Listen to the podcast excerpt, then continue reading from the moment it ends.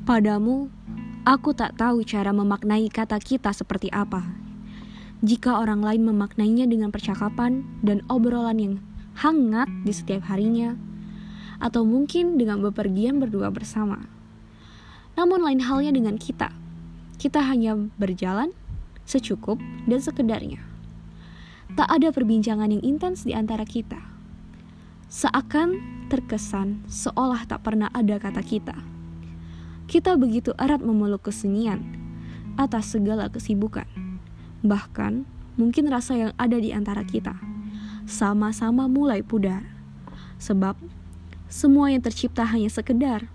Namun, perlu kamu tahu, sesunyi apa pun ruang untuk kita, aku tak pernah menggantikan namamu di mana pun letaknya. Bahkan, saat seseorang menghampiri dengan niat baiknya, aku tetap berjuang keras mempertahankanmu.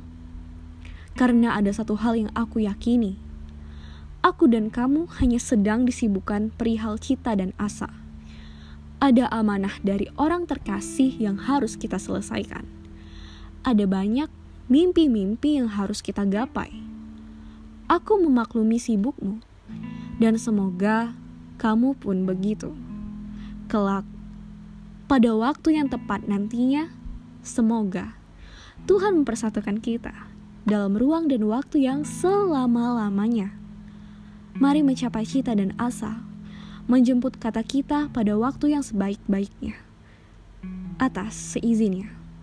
Palembang, 31 Maret 2021. Karya Anita Melani.